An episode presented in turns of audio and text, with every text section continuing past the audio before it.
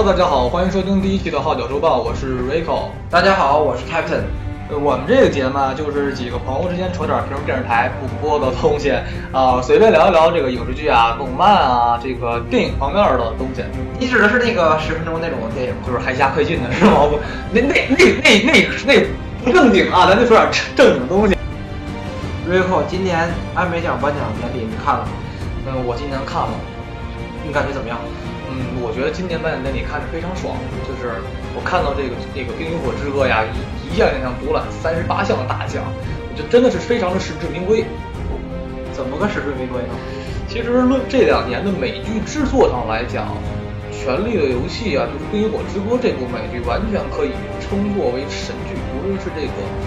整部影片的成本投资啊，还有说他的投拍的手法，加上他的扎实的剧本，都都非常少见。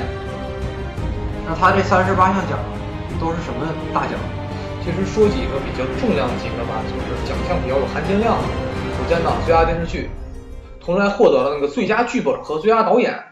而且这部美剧呢，可以称之为艾美奖有史以来获奖最多的剧情类电视剧。那它打破了《欢迎的一家亲》呢这部美剧保持的三十七项艾美奖的记录，这个非常的不容易。而且我觉得它甚至它现在的口碑甚至要超过前两年类似于《国土安全》呐和《绝命毒师》这类的大热美剧，因为它本身的世界观都是非常的庞大和复杂的。那 Rico，你说的这么好，这个美剧，你给大家介绍一下吧。嗯，就是这部美剧来讲吧，就是我用一个比较大家能懂的一个词儿跟就一说吧，就说，呃，我想很多人都应该看过《三国演义》，它非常的类似像这个欧美国家的《三国演义》，而大量政治斗争啊、战争啊、各种的权力的斗争啊，在里边相融相融合。同时呢，它又加入了很多的魔幻元素。我想很多人都应该听说或者看过《指环王》。它跟《指环王》一样，都属于一个虚拟世界的一个中土大陆世界，充满了魔幻的色彩，里面有很多的神话中的种族和人物的出现，以及魔法呀这类东西的穿插进去，使得整部剧呢，无论是价值观、世界观，它的人物构成都非常的复杂且具有质感。没错，这部剧相当于历史剧或者战争剧。这故事主要是发生在一个大陆叫维斯特洛的地方。这维斯特洛有南美洲那么大，里面卷入的那个权力游戏的那些人，他们斗争背叛，他们感情和故事才是最核心的部分。对，其实就是这整整个就七大家族之间互相博弈啊、斗争的一个故事。嗯，就非常像咱们原来还是那句话，就是说非常像这个《三国演义》里边这个三大家族斗争，这里边人更多，人数更多，将领更多，然后那个领主更多，所以说实话非常的精彩。对战争戏的刻画呢也非常的写实。哎，Rico，那你说《冰与火之歌》成功到哪儿了？嗯，主要是吧，它有一个非常强大的著作，它不是说那种专门编出剧本为这个美剧所写的。它是本身就有一个原著，原著呢就是《冰与火之歌》，然后每部每部什么《权力的游戏》呀，这个每代每代下来的每部这个原著非常的好，它以原著作为扎实的基础和底和根基，才拍出了一个如此呃神作的一个美剧吧。而且呢，它在这个原著中有很多是遵照于欧洲历史定定的人物，比如说，我想很多人应该看过梅尔吉布森所主演的这个《勇敢的心》。里边呢，这个梅尔吉布森的对手？就是那个英国那个国王，应该咱们那号他一般号叫做什么长腿国王，我要没记错的话，这个人的原这个人就是整个这个《冰与火之歌》里边这个这个电视剧里边这个狮子家族，就兰尼斯特家族这个泰温兰尼斯特的原型，所以说他很多的历史事件呢、战争呢，它都非常的有原著基础在里边，所以你写的非常真实，它绝对不是那种。虚构啊，那种低俗或者是那种低质的那种，它都是很有很强大剧本在里边作为一个积淀的。其实说到这部剧啊，就不得不说这里边的四大家族，对不对？啊，他们一般是拿这个动物的这个标志为自己的这个家族的这个徽章。啊，呃，就我应该是最有名的应该就是冰月狼家族，他们应该叫也姓史塔克，对吧？对。然后还有狮子家族啊，姓这个兰尼斯特。还有这个龙家族是坦格利安啊，然后这个鹿家族拜拉西恩，对不对？对。那那 Captain，你是最喜欢哪个家族？或者他们的那个，因为我记得他们每人都有名言，对他们自己家族的那种格言，对吧？对。啊，座右铭。座右铭，对。那你是比较喜欢哪个家族的座右铭呢？我比较喜欢兰尼斯特的座右铭，还有他们的家族。啊，为什么呢？因为他们那个格言比较霸气，叫呃，我记得是有债必还，对吧？对，兰尼斯特有债必还，对，就非常霸气。因为首先他们家族应该是作为整个维斯特洛大陆中最有钱的家族，因为他们我记得他们他们在金牙城和凯岩城，对吧？他们那时候他们的领地中有金山，对，金山就是那种就是靠山吃山那种感觉，所以说从来就。不差钱儿，对，不差钱儿，不差钱儿。然后就，我从来不不欠你的债。然后如果说我欠你的债，多少钱我都还得清你。但是也请你不要欠我的债。对，啊，就是也有实力，也有实力追债，又是追，因为有很强大的团队。因为只要有钱，什么都会有。啊，而且家族首领呢也是比较很聪明的。投机像，嗯，我是非常喜欢这个兰尼斯特家族的那个原来那个老大，就是泰温兰尼斯特。这本人呢，又政治手段足够精明，眼光长远，又很有这个套路的那些讲话，对吧？对，嗯，真的是非常，而且又有那个指挥作战的能力，本人是非常强大的，属于一个比较全能的人。对，比较全能的一个人，甚至我感觉他应该是作为就是整个剧中的这个价值观啊，几或者说几十个角色中最强的人，其实没有人能从各方面超过他。其实真正从这几个家族开始决裂的起始，是从这个老爷子死了开始。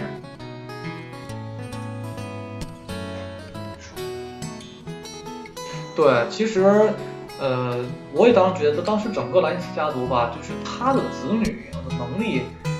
不足以撑住这个家族，对，还没有他爹那么的老道。对，尤其像你说，老老大应该是瑟西王后，对吧？对啊。然后老二是詹姆，呃，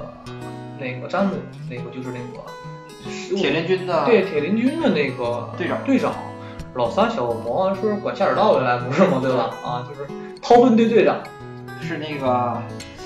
小指头妓院的常客。对对对，就是好色。对，但是不得不说他非常聪明，他继承了他父亲的那个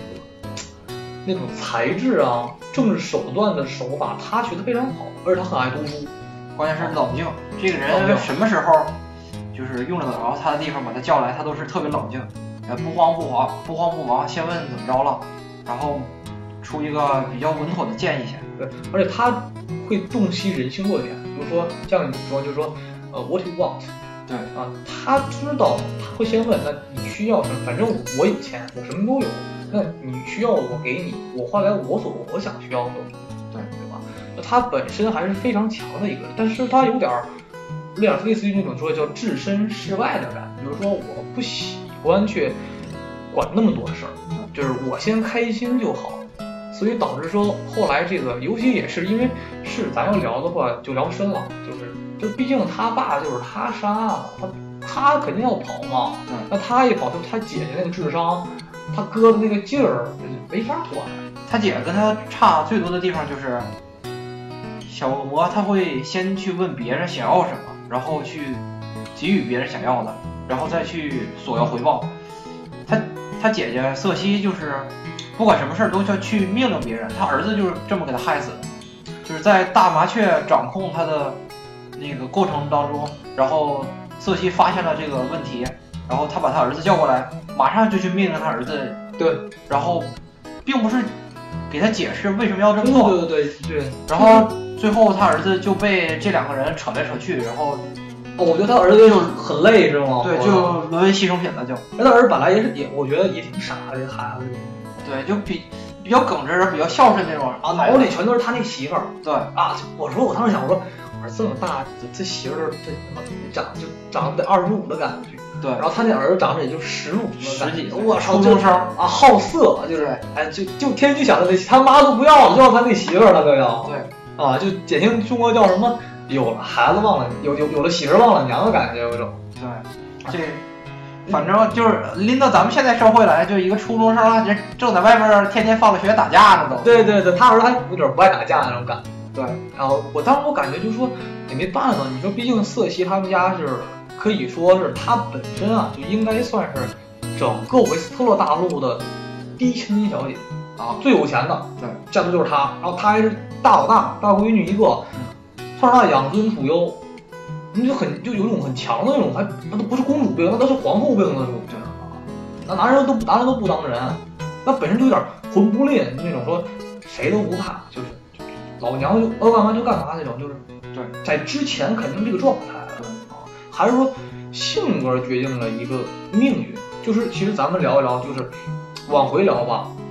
那聊聊就是这个怎么一个剧情走向。嗯，咱聊聊大致剧情走向，就是说这部片子刚开始呢，就讲的是，呃，这主角第一主角肯定是狼家族，就冰原狼家族，他们这个姓史塔克。史塔克家族呢，最开始呢是作为这个北境守护者，就上咱们说管北方，就有点像咱们管东三省那种感觉，就是寒冷的地方嘛，对不对？然后他有个哥们儿叫劳勃国王，这劳勃国王呢是这个整个大陆的是国王，然后他呢就说，那你来到，你能不能说我这两天我首相刚刚死，那你能不能呢帮个根忙，然后你来我这个君临城呢，帮我当首相来？施塔家族呢就去了，但是说政治斗争就是这一点，就是说你就就是书里写的很很很好嘛，就是说你你肯定你冰原狼家族就是很强大的家族，对，那你来到君临城，你对，因为我们出门在外，啊，对啊，而且你是本身就来讲，就是我们刚刚说他说一点就是什么，就是这个劳勃国王的媳妇儿，就是我们刚才说很有公主病、皇后病的这个瑟西，就你能知道吧？就是说，那肯定狮子家族就在整个的这个呃君临城有很强大的力量。那如果来个冰凉家族，就两家族肯定就是制衡状态，那就会出现这种斗争、动乱啊，肯定会打起来。一山不容二虎。哎，对，就是一山不容二虎，所以导致后期那没等埃德施塔克家族进入军中没几天，那紧接紧接着劳勃国王呢，就是传出来外出打猎，然后呢被怪物所重伤，然后死亡，这肯定就是一个陷阱嘛。紧接着呢，这埃德施塔克呢就被这个狮子家族以这个有谋反、有篡位的嫌疑就给处死了。紧接着这个家族就陷入了大量的这个浩劫之中。所以说，性格决定命运在哪儿呢？因为施塔克家族的人嘛，本身就是那种能征善战、讲义气、刚正不阿，你说打仗没问题，交哥们没问题，但是说一旦是到这种政治的漩涡之中，家族呢就在这一方面他非常的欠缺，他就不需要像兰尼斯特家族呢，他那么的有手段，那么的有经验去弄。就甚至说他到入主君临城当首相之后，都根本就不用什么泰温说话，瑟西直接就能给他弄得不行不行的。对，那所以说家族这种欠缺，导致说导致他后期的命运就出现了问题。一反正一个家族一个风貌吧。史塔克家族适合当一个嗯辅佐类型的将，他只能是只能负责打仗对，啊，他不适合从政。对，甚至说他都管不好一个国家的内政，比如说经济啊，对，他都管不好，他只能说去负责说啊镇守北方啊，关键北方本来经济就不好，这个他这个家族他就不适合到这个君临城来，一旦他进入这个漩涡之中，他就很难抽身，甚至会覆灭。其实把他叫来的时候，就没打算让这个人回去，活着回去。其实感觉劳勃也挺坑哥，对啊，他自己可能我感觉劳勃可能脑子也也不知道他怎么想，可能也是没有办法了，因为他身边实在是没有靠得住的人了。他本来把这个以为把这个老哥们儿叫来能帮他摆平一些问题，后来发现他只是坑了一个人而已。对他可能也以为自己说是能用他去制衡他那个媳妇儿家那个狮子家族，对，他没想到整不过，把自己都给弄死了自己。其实可能劳勃他不这么，劳勃自己也不会死，对，对他可能还只能是做一个天天吃喝玩乐的一个傀儡国王。所以他其实但是说劳勃本身虽然也很会玩政治手段，但是他实在是苦于自己啊，他可能跟他的就自己的自己的能力没有那么强，逐渐会被这个狮家族所控制住。他可能不想被控制住，又中了这个背后一些权臣的一些推动，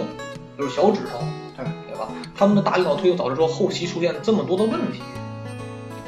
就现在聊一聊，我感觉对整部剧的观感，就是说咱们给大家聊的只是说前期的一个大致剧情，后期呢还需要大家自己去看。那我们想要的是这部剧，呃，这一部就是说它完整的一个精彩的地方在哪里，对吧？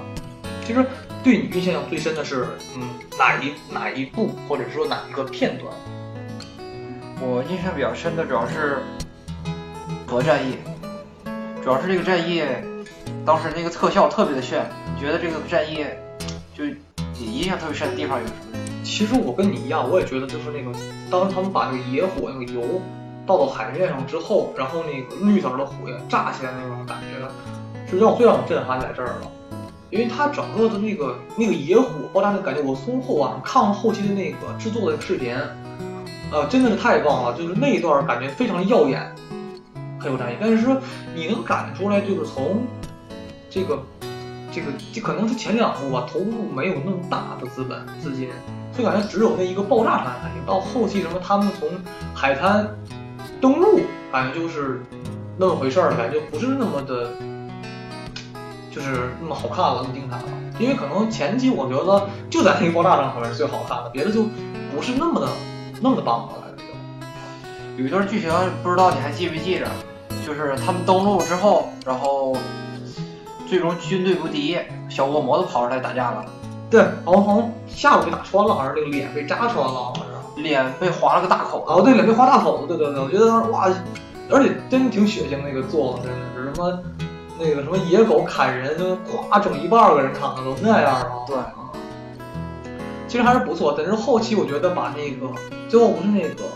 呃泰温老爷子来支援嘛，然后骑大白马，马还在那个那个大堂里拉了包屎，对，然后特特别神气的就骑马进来了，觉得就哇，就是那种神一样的神一样的主样的登场，就是我觉得特别强。然后他那个场面非常好调度的，你看那时候那时候瑟西抱着他那个儿子。手里边拿着一瓶自杀药，对，然后就是那样状态，然后突然他爸进来了，骑一个高马带了一帮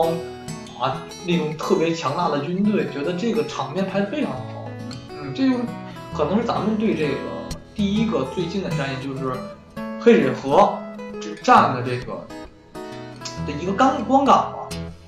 那其实我我觉得，嗯，你还有觉得哪部最不错？嗯，基本上。这个剧的中心就是围绕这四大战役开始的，对，它是最烧钱就是四大战役，对，就可以接着往下讲第二个战役了。嗯，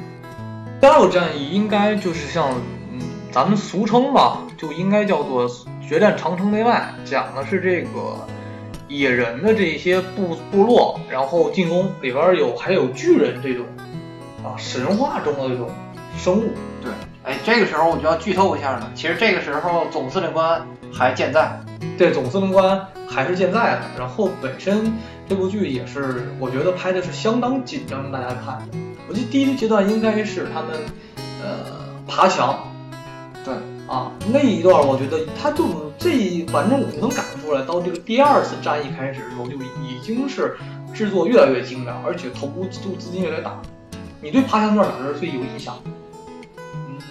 看见他们那个城墙上面有专门对付。就是从城墙上爬上来的人的那个那个那个机器那个巨镰是吗？对，巨镰跟铁矛似的，哦，那个船矛似的，啪一下下来之后，感觉哇塞，感觉特别神奇那种墙啊，有那么大的伤害力。对，哦，就打完之后人手还能挂在上，那种感觉，对对对，还是真的不错。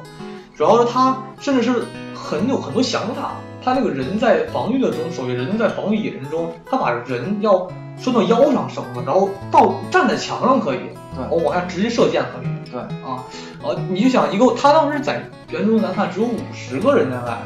防御这么几上千个野人的感受攻击。对，最后就是感觉是人类用智慧战胜了就是这群敌人。对，用套路，用机械什么东西。对，还有那种中武器，就像咱们后期看到这个出现的这个中古神话，就是那种巨人，那出现就一定出现猛犸象这种东西啊，巨人领猛犸象，然后你能看到这个巨人带着猛犸象去。拉那个他们巨大那种钢门，不是什么钢门，就是那种铁门吧，铁门啊，然后被那种巨大的那种巨弩给射穿，给这个野人，这个巨人射穿，感觉就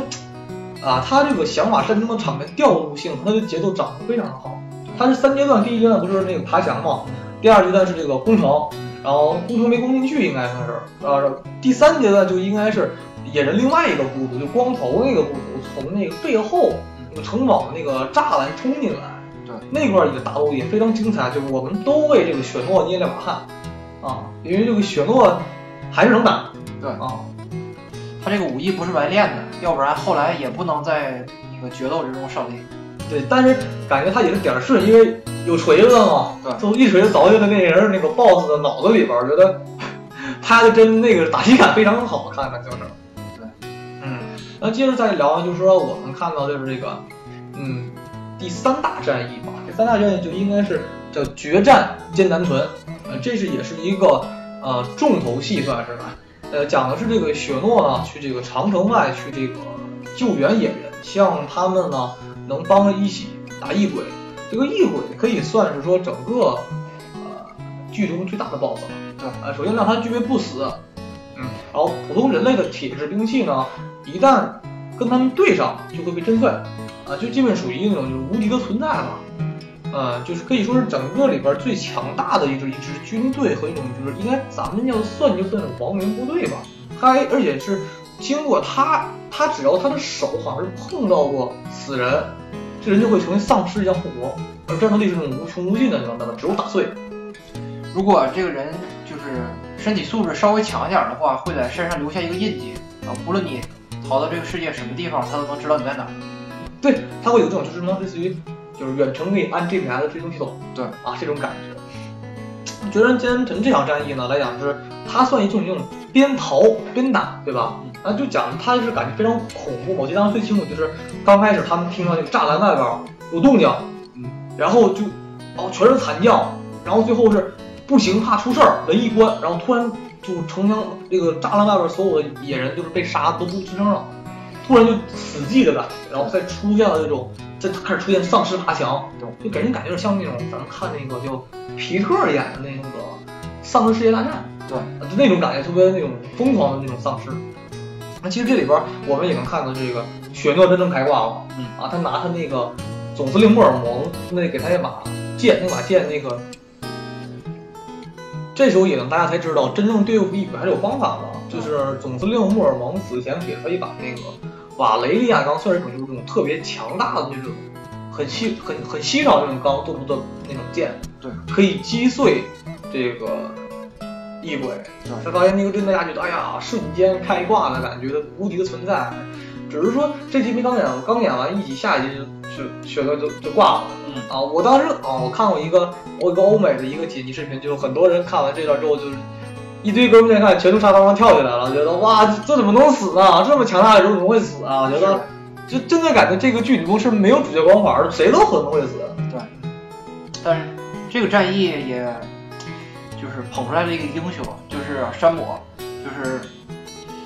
那个主角许诺的那个好朋友，一个小胖子。就是非常有学识的一个爱学习的一个胖子。对，呃，都以为一开始他出场那种感觉，就是他总是在训练里边儿，然后是最弱的那一个。对啊然后打架也不行，然后家里边儿也觉得他特别的弱，但是他最后那个使用了那个那个叫什么来着？呃，叫那个龙龙精应该是。对啊，最后他使用了龙精，然后杀死了一个异鬼。就但是他算在这之前就就杀了这异鬼了，后来把这方法告诉了那个雪诺。对虽然他没有真正参战这个艰难屯之战，但是他给大家提供了很好的一个实践，比如说有东西可以杀掉一鬼。对，哎，其实你发没发现，就小胖子那个山姆他们家挺有钱对，啊，那他们家那个就是那个虽然也贵，但是装修风格，啊，我感觉比他们那个狮子家族还有钱。对，啊，就吃那东西，穿那样，我去这，我说这比那个上海家族有钱，都大家都都都那样穿大皮毛，对，还有那种小的那种食物，人家都那种雕，这个吃个饭都是大长桌子，而且还有那种雕塑雕的那么好，然后那个屋里头金碧辉煌的感觉，摆件儿都是，摆件儿特别精致。我说这，我这这绝对是真正第一富二代。而且还是特别有地位，家里边就摆着那个那个瓦莱利亚钢。那个剑，他祖传下那把剑往，后这么给偷走了。对，哦，好像是，但是本身小山姆是不一般的，我以为他只是个小小地主的孩子，没想到是个那么强大的一个领主的孩子。就你看他爸这状态就是能打，对他爸就有点太温老爷子那劲儿对，啊，特狠，然后只是那种锋芒外露的感觉。对，呃，其实哦，但是我觉得真正咱聊回来，艰难屯大战哪个对你印象最深？嗯，我印象最深的还是那个最后，对他们走的时候，开船走的时候，看那个夜鬼夜鬼的首领，对，就夜王，对夜王，然后就是他把双手一抬，然后地下那些被他们感染了那个人类。对，感染是不是有点有点太 太科学性了？说只是他那就黑暗那种死灵魔法类的，应该是吧？对啊，就给全弄起来，觉得哇，这就属于那种无敌的存在啊，是这种人啊。对啊，就是有一种那种，绝望啊，有恐怖啊。对我把你的人，不光把你的人杀了，还把你的人变成我的人了。对，然后雪诺当时眼神都哇都傻了，雪诺都这个怎么打这个啊？对啊，其实《艰难之战》还是真的不错，整部剧拍的。但是说咱们要聊整个说这种真正的大场面的调度和那种和那种战争的场面写实性啊，我不得不说，就是咱们最新看到第六集这一部，就是我们就称作为私生子之战，就是讲的是这个雪诺就是私生子，另外有个叫波顿，就是波皮家族的私生子，这两个人之间的战争。这其双方都是动用将近，基本是雪诺是以少于敌人一倍，大概是两倍的这种军队能力，就应该是不应该是两千人打八千人，大概这么应该这么个比例吧？啊，这么去跟人打，这属于实打实这场场这种真的两军相碰，有些什么先先是骑兵冲击，然后是这种弓兵射击，后后边是个步兵跟上开始进入肉搏战，对啊白刃战，这样场面看的我是惊心动魄，因为我也看了很多的，无论是现代剧、战争剧啊，还是古代战争剧，觉得看了很多，就大家都看大概就好看而已，生活，但是不像这部就让你觉得身临其境，真的会一直为雪诺捏一把汗，因为你不知道雪诺下一秒钟就会死，这样场面的调度和拍摄手法都极具冲击力。你觉得哪段最让你有冲击力的拍分就是等到他们最后打到快，就是战争快要结束的时候，然后雪诺那边的人都快死干净的时候，然后巨人拿着那个巨人的武器，然后和雪诺在准备要突围，然后被包围在里边，尸体他这个他那就删了个武器就太太弱了啊！对，然后他们就被包围在人群之中，他们就马上就要就是打不动了，要绝望了，然后雪诺满脸是血，就在那个瞬间，我感觉这是这个战争最就是让人印象深刻的地方。其实我觉得有两个我比较印象深刻，就是一个是什么？当时那个就是他们骑兵相撞，就马都炸马都撞飞那种感觉，那段是最有感。然后许诺在地上开始迎开始跟步开始跟骑兵对战，啊，就那感觉非常有那个，他就是他这个跟拍手法类似于就是非常有那种很有写实，你就靠你就在身边看着许诺跟人对打的感觉。然后第二个可能就是那个啊、许诺当时被人踩到泥里边了，感觉因为人太多嘛，一聚在一起人就会喘不上气，然后他就被踩，这个人整个被踩到泥里边了，给觉得许诺会被哎那种窒息感，镜头给非常好啊，很有那种冲击力的感觉，就这这是我看过的所有的中古战争片里最最写实的一部，我基本就没有最像他这么好的了，基本是吧？对，嗯而且它有一种战术性，但是你感觉出来，就是雪诺在这一部，很多人都喷说这个战斗技术太差，就是打仗可以，但是说指挥不行。对啊，小剥皮就各种套路，先什么先引诱你吧，他把雪诺的弟弟瞪出来了，对啊，引诱雪诺到城郊，然后拿拿箭射你，对。然后你不能回去，然后直接骑兵包围，包围住之后，然后再用这个工兵射，就无论是自己自己人还是对方，全一定射死，就是为那种。我就是宁可错过，宁可杀杀杀杀一万个，我也不错过一个。对。啊，然后这个在步兵往上冲，再屠杀，这种套路真的是要如果不是说这个三杀有这个古地骑士的他们这个帮忙，雪诺就，而且我你说，嗯，基本上是没有什么戏的。肯定没有戏，就觉得那种完全要挂上那个盾阵啊，就没辙那种盾阵间那个绞杀绞肉机的感觉给人一种，尤其到说，你像我们很多人也在说，就是这个那个巨人的武器是很弱，你说你哪拿个大树上来你抡多好使，你说你拿堆拿堆长枪，我真有什么用啊？没有用。尤其最后那个叫巨人要很很萌的名字，我没错记错那个巨人，他好像是最后一个巨人家族的壮年的人了，好像他要死，就人好像就得灭就得灭绝了，好像是。对，嗯，他只是战士类型的最后一个人。他就是那种纯坦克，对啊，纯纯坦克。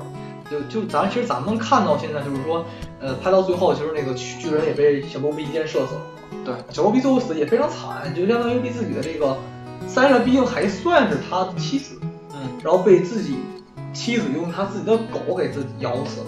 对，啊，就是，但是这个说实话，那一集拍的是相当有冲击力的啊。啊，其实大家可以单独说，其实为什么说《权力流》就是《冰与火之歌》这部美剧，它这么的有这个吸引力，因为它无论是从制作到拍摄到最后成片的发展，我们可以看到，它每一集都可以当做一部电影来看。对啊，非常的有质感。其实说到质感，我也想说，就是说你们看出为什么说是中国拍电视剧可能就不如人家西方好？因为你们看到就这个中国人拍电视剧吧，演员主演咱们肯定说有好的角色吧，演有大有的是那种老戏骨演的好，嗯。但是通常是老戏骨演的好，同时呢，群众演员不行。你可能这个演员就这种演，哎呀，特痛苦的演特别特别好，后边这个这个演员看镜头呢，对，哎要不就在那笑呢，要不在这在这走神儿呢，他特别影响整整个气氛。比如说你应该是个悲伤的气氛，他结果他后边他干出一个不悲伤的事儿，那导演也导演说咔停，那再拍一遍，这个主角该不乐意，因为我好不容易我演的这么好，嗯那你又让我停再来一遍，我不干，嗯，耍大牌儿。那但是人家你看人好莱坞的演员就是什么呀？那我既然演，无论我是一个露十分钟的一个演员角色，我还是只露一秒钟的一个群众演员，我都尽力把我这个角色在我有限的时间内演最好。